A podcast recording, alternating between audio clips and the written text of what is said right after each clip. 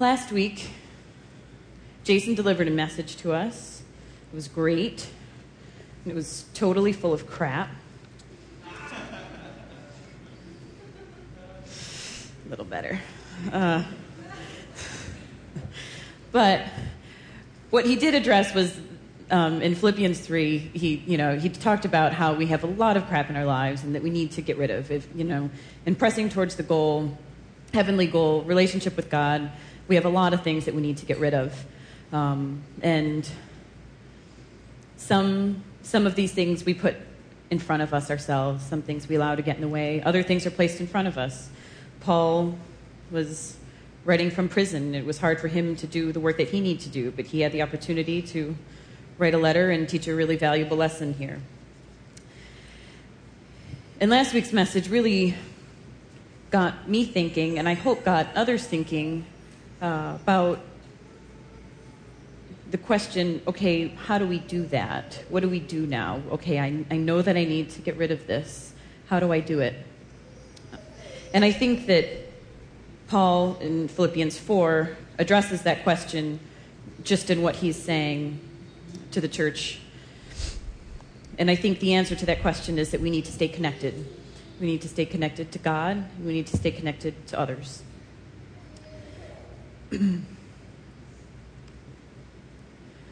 we're just going to do, we're going to cover chapter 4, verses 4 through 13 altogether. So it's not going to be the entire chapter, but most of it. Uh, starting in verse 4. Okay, I'll just read it out loud. If you have a minute to turn, that's fine. If not, I will read it out loud. So, Philippians 4, verse 4 Rejoice, rejoice in the Lord always. Again, I will say rejoice. It's very it's very commanding.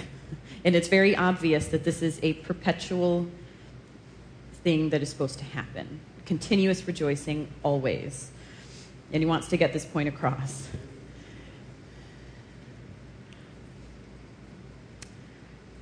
How do we do that? Uh, I think with Christians, non Christians, humans, nature in general, uh, we tend to rejoice, kind of give God credit where credit is due, whether it's winning the Super Bowl or, um, you know, times when it seems really easy to rejoice. And even in times when it's difficult to rejoice, we tend to look back on those times and find where God was and what God taught us through those times. So it's the times that there isn't something really good or something really bad. It's this steady, continuous, all the time. How do we rejoice all the time? Because if we're rejoicing all the time, then it's going to mean that much more when things are great, and it's going to be that much more important when things are bad verses 5 through 7. Let your gentleness be known to everyone. The Lord is near. Do not worry about anything, but in everything, by prayer and supplication, with thanksgiving, let your requests be made known to God. And the peace of God, which surpasses all understanding, will guard your hearts and your minds in Christ Jesus. It seems so simple, but it can really be quite difficult to live like this. Let your gentleness be known to others. He doesn't say be gentle. It's, it's hard to take something like that and just be that way and to act a certain way. You can't pretend to be gentle. People pick up on that, they absorb that as something that's coming from within you. And I think Paul goes on to explain how that happens in our connection with God, which is the first part of the verse, first, first part of the chapter he's really focusing on how we do stay connected to God all the time, because then it shows itself in how we connect with others in the second half of the chapter. Don't be anxious about anything, but in everything in prayer and petition and supplication with thanksgiving. Anxiety is the opposite of prayer. And for me, that's a really difficult concept to grasp because I tend to pray when I'm anxious. Uh, I'm looking for a job right now, and I have a job that's okay. Uh, I publish legal encyclopedias, which is not exciting as it sounds. Uh, but it's, it's served a purpose, and it's been a great job for me. And um, I've needed to support my kids, and I like the environment. It's a good place to be. Um, but in the last year, we kind, I kind of have bookend events that happened that took me to why I'm looking for a job today. About a year ago, I've been crawling my way through seminary. I've been do, getting into this ministry and kind of trying to figure out my calling in, um, from God and feel like I'm following some leads. And last year, I came across a picture when I was looking for something completely unrelated to the picture I found. And it was a picture of a boy who was naked and crying, and he was standing next to a like a faucet, and there was no water. And the caption was that he was crying because there was no water. And that like devastated me. and um, and I wanted, I knew that it was hitting me hard enough that I knew I needed to do something about it. I didn't, but I knew I needed to. And I had two thoughts that went through my mind, and the first of which was, I really just want to bring this boy some water, you know? And the second was, I am a little bit angry at the person who's taking this poor boy's picture with some probably very expensive camera, but yes, there's a message that needs to be relayed. And so it just really hit me hard. And then, but it wasn't, it wasn't time for me to do anything. I was comfortable in my position and my job, and I couldn't make any big changes. And then this, a, oh, a month, month and a half ago, maybe, something at work it was a Monday morning. Something happened at work, and it was minor, but it was as close to the your TPS reports need covers, you know, as I could get. And I just that was it. That was it for me. And I said, okay, now it's time to answer that question. And I, and it, it could have not been the work situation. It could have been God saying, okay, now it's time. But I knew that a change needed to happen. And so I've been looking for jobs in community organizations, something where I can feel like I'm answering this boy's need on a bigger scale, or at least on a immediately bigger scale. If it's in the boundaries of the city of Rochester, that's fine, but at least it's an answer to that question and an answer to the call I feel like I've received from God. But in doing so, I I kind of felt like once I responded to that, that I was going to get a job right away. and okay, I know what I need to do. I'm going to do it. And I started putting in resumes, and I was expecting a call the next day, and that's just how I am. But I didn't have any sort of patience about it, and I still don't. And at one point, I actually, I said to God, you know, it would work out really well if I could get a job before I deliver this message in a few weeks. because it would really serve, you know, I've been waiting, I've been patient, right? Right? You know, this would really help me out a lot and give me a great illustration for this message. But it just obviously didn't work that way. Uh, and I came across a, uh, this was just about a week into my job search, and I read this uh, Oswald Chambers from My Utmost for His Highest. We always have a vision of something before it actually becomes real to us. When we realize that the vision is real, but is not yet real in us, Satan comes to us with his temptations, and we are inclined to say that there is no point in even trying to continue. Instead of the vision becoming real to us, we have entered into a valley of humiliation.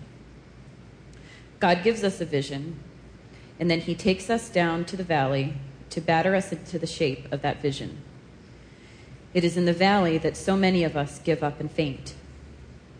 Every God given vision will become real if we will only have patience. Just think of the enormous amount of free time God has. He is never in a hurry, yet we are always in such a frantic hurry. While still in the light of the glory of the vision, We go right out to do things, but the vision is not yet real in us. God has to take us into the valley and put us through fires and floods to batter us into shape until we get to the point where He can trust us with the reality of the vision. Ever since God gave us the vision, He has been at work. He is getting us into the shape of the goal He has for us. And yet, over and over again, we try to escape from the sculptor's hand in an effort to better ourselves into the shape of our own goal. The vision that God gives us is not some unattainable castle in the sky, but a vision of what God wants you to be down here. I needed that. It was God's response to me in my prayer of, gosh, give me a good story, you know, to practice what you preach, you idiot. you cannot be anxious about this. But everything in prayer and petition, supplication and thanksgiving, this, ten, this covers all of the emotional bases. You know, if we need something, if we don't need something. But the bottom line is that it needs to be continuous, a continuous connection with God. How does this happen? By being in a constant state of prayer, which can be difficult to do. Uh,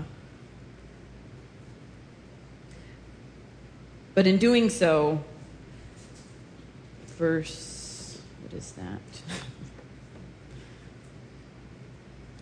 verse 7 And the peace of God, which surpasses all understanding, will guard your hearts and your minds in Christ Jesus.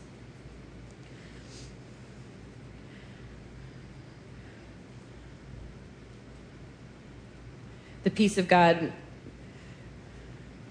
which surpasses all understanding. I, to me, that's kind of one of the main points of the gospel, you know, is that God wanted, created us to be in perfect relationship with Him, and we just didn't get it for a really long time. so He had to become man so that we could get it, so that we could get to Him through someone that we could really understand. And that's promising to me because I have a hard time actually accepting peace and to feel like I'm in a state of constant yearning and pressing toward a goal, that to me makes me feel okay to not be perfect at it and to know that there's something that I'm constantly yearning for that isn't quite there yet. Because if I feel like it's there, then I get too comfortable and then I become weak but if I'm constantly reaching for something that God wants me to be doing, then our thoughts, our thoughts become absorbed in that. In verse 8, finally, beloved, whatever is true, whatever is honorable, whatever is just, whatever is pure, whatever is pleasing, whatever is commendable, if there is any excellence, and if there is anything worthy of praise, think about these things. Keep on doing the things that you have learned and received and heard and seen in me, and the God of peace will be with you.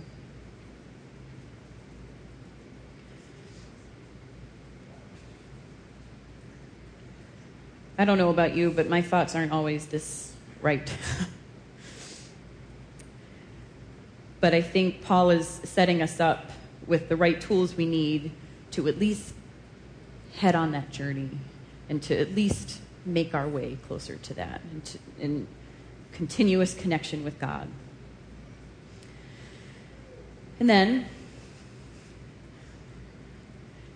just as importantly, is our connection with others. Because that's where you see this inner focus displayed as a fruitful behavior.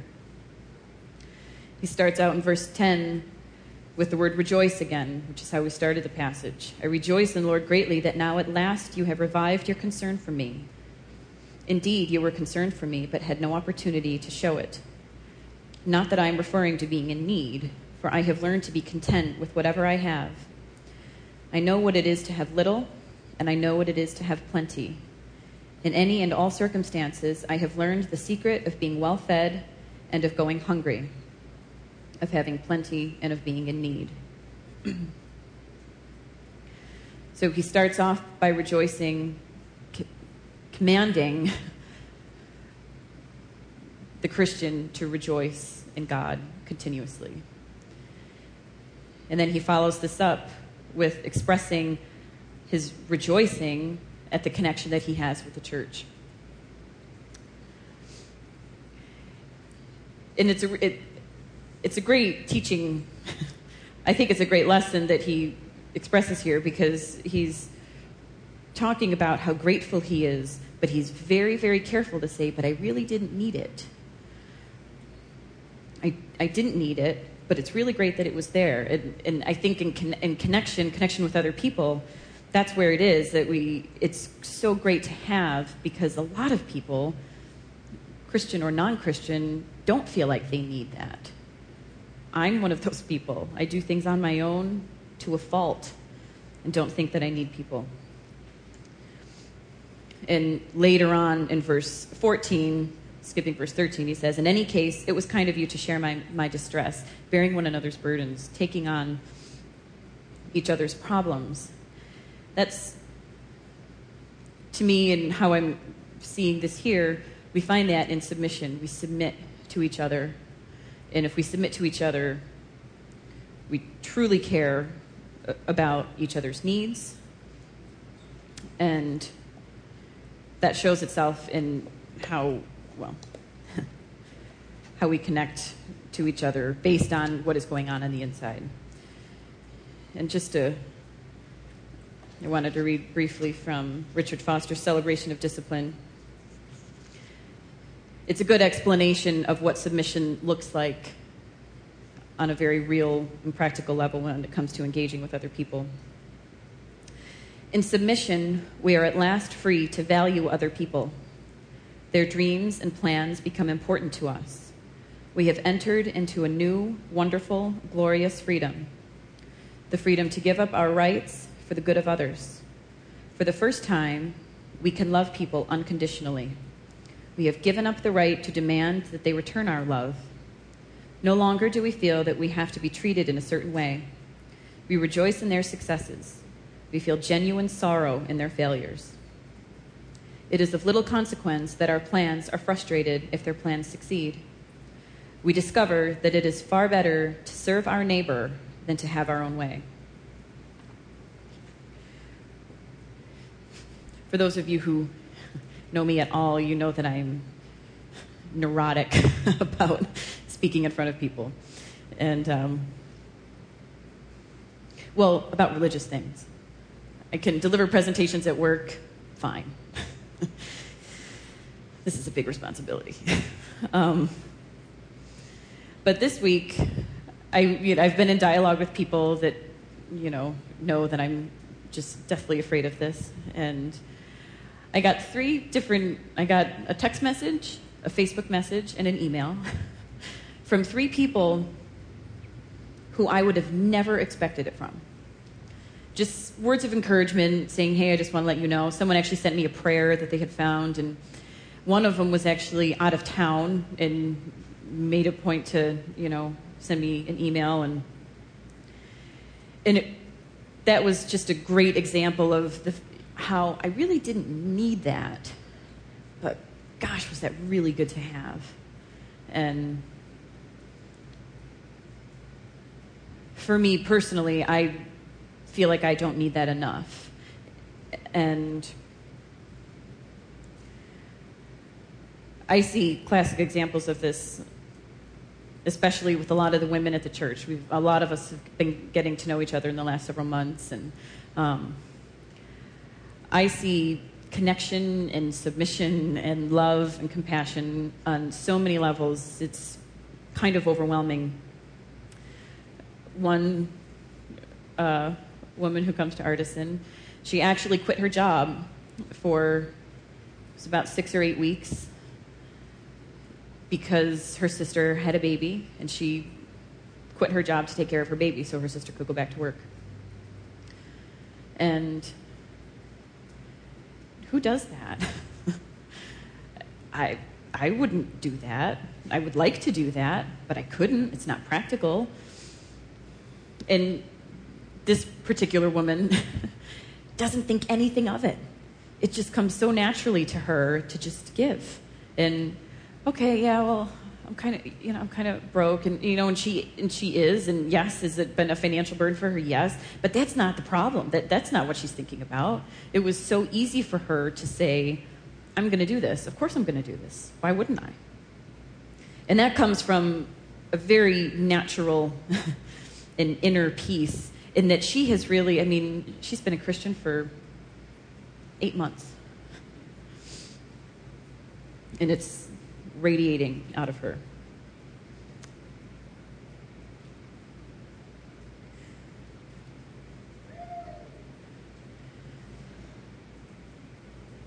So, how do we do all this? How do we connect with God on a continuous, intensely continuous? Because if you're constantly connecting with God, it really does get intense.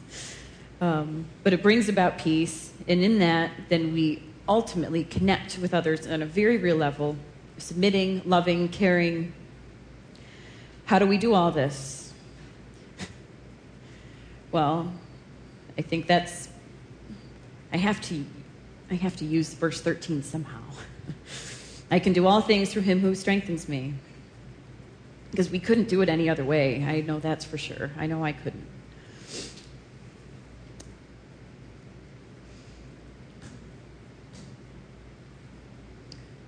I know some some people, me included, wonder what about me if I if I come into church or I'm listening to this message for one reason or another, I don't really feel the need. I don't feel some hole that I need to fill. I'm okay. I've got my life in order. I'm happy. I'm content. We sometimes overlook those people because we speak to people in need or we speak to people that are okay and need to be nurtured. But what about the people who really don't think they need it? And I, I don't have an answer to that. It's a great question. I don't know that I have an answer to that. I do know that it has proven to be, for me, like the emails that I received this week, something that I never thought that I needed, but I am so glad I have now. In, in retrospect, I can say, wow, I really did need that. Because if it's there, if that connection is there with people, with God all the time, then it's great to have when things are good because it just makes that joy complete. And it also becomes essential when things are bad.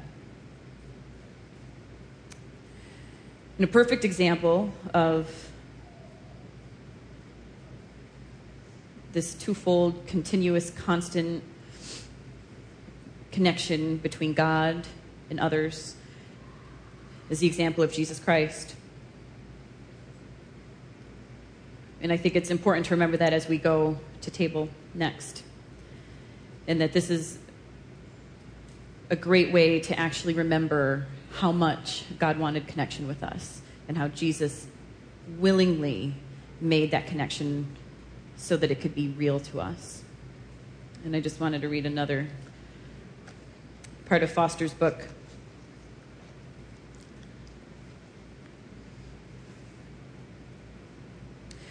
Christ not only died across death, he lived across life. The way of the cross, the way of a suffering servant, was essential to his ministry. Jesus lived the cross life in submission to all human beings. He was the servant of all.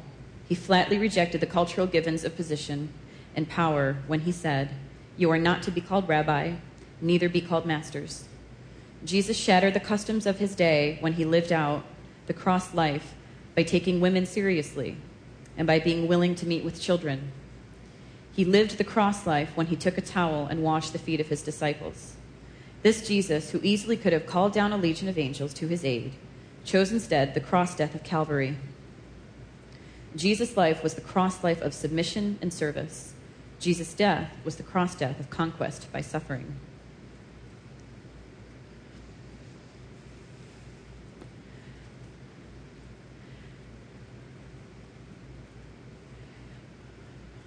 That's quite an example to follow.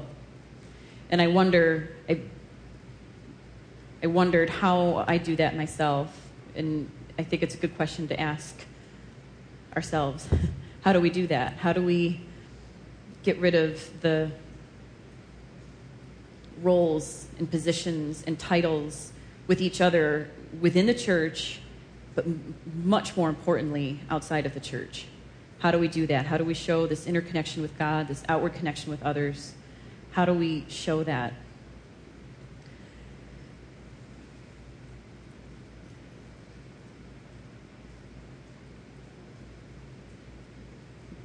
That would be my question and my challenge for me personally and for everybody else. Let's pray.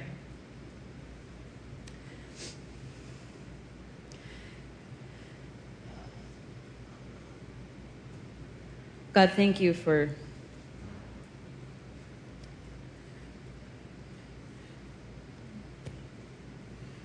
meeting us where we are so that we could connect with you in a very real way and in a very essential way in life.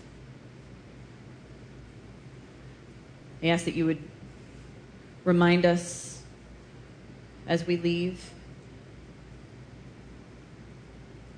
to remain connected to you, to remain connected to others. But most importantly, so that our connection with you will radiate and become contagious to everyone we meet church, non church, everyone.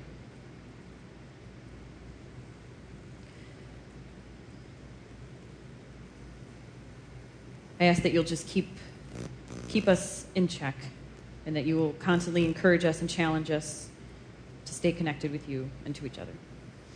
Amen.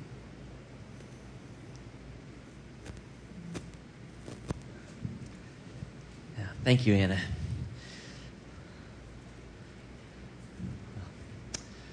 We want to take some time to respond uh, to, to God's word that, that Anna's brought before us. And um, before we do that, though, just uh, one of the things that I, I guess impresses me or inspires a big word, I don't want to throw around lightly, but inspires me uh, about Anna is, is how willing she is to take on challenges. You know, single mom, going back to seminary, working with the likes of me and Brian and Mike and Scott and and uh, we, you know, we throw something at her like, "Hey, why don't you preach the last message in this series?" She's like, "Okay," and uh, and steps up and does that. And as much as I appreciated her words of speaking that challenge from uh, from Philippians of connecting to God and one another, and how that's just crucial, those words are rather empty without a life behind them, and that's where Anna preaches. I mean, if we were to ask some of the women here what it's been like the last six, nine, twelve months with her in the mix officially, you know, what four guys couldn't even begin to do, you know, one volunteer uh, is really connecting. Uh, and so that's a challenge to me, and, and I hope to you as well. And so as we begin to respond to those words of Scripture, and I think the example that, that Anna very humbly and in a self effacing way sets for us of keeping that connection with God clear and using that to connect with others, be thinking how that works in your life. But one of the great places that uh, just encapsulates that whole concept is at the table of Christ. That sacrament of that Last Supper where Jesus as we learned in Philippians chapter 2 a couple weeks ago, you know, came down off his throne, quite literally, to make the connection, to walk amongst us. And as we talked about last week, uh, a lot of crap was talked about last week that gets in the way. He pushed that aside to make those connections. Uh, that as we approach this table, and I, my opinion as a pastor, as a follower of Christ, is that the table of Christ is a very open table. That might get me in trouble with some folks. It's okay. But here's how I would describe it. If you were desiring to make more of a connection with God you even were 10 minutes ago, then you're welcome to come to this table. You don't need to have it all figured out. any more than that screwed up crew of disciples and their friends. And there's probably other women and children, a whole group that were in that room. It wasn't, probably wasn't just the 12. They didn't have it all figured out. How could they? Christ hadn't even gone to the cross yet. So don't sweat those details just yet. But if you find yourself being drawn to taking a step towards Christ, to making that connection, uh, then that table is open. And if it would help to pray with a pastor, and Anna certainly fills that role as well, uh, feel free to tap one of us. We'd, we'd be glad to pray with you. Um, but for the remainder of our time of worship, uh, no need to rush while we're singing songs, while we're doing our stuff. This table will be open, and you are invited to come up and tear a piece of bread that symbolizes that broken body of Christ. Christ taking on our humanity. And dip it in the wine or the juice that are labeled, symbolizing the price that was paid to make that connection again between us and God and to allow us to have a connection with one another. Take and eat that to nourish and strengthen you, to make those connections. Let's pray again. So, God, we do pray that, that you would help us uh, in this life to be connected to you and connected to one another.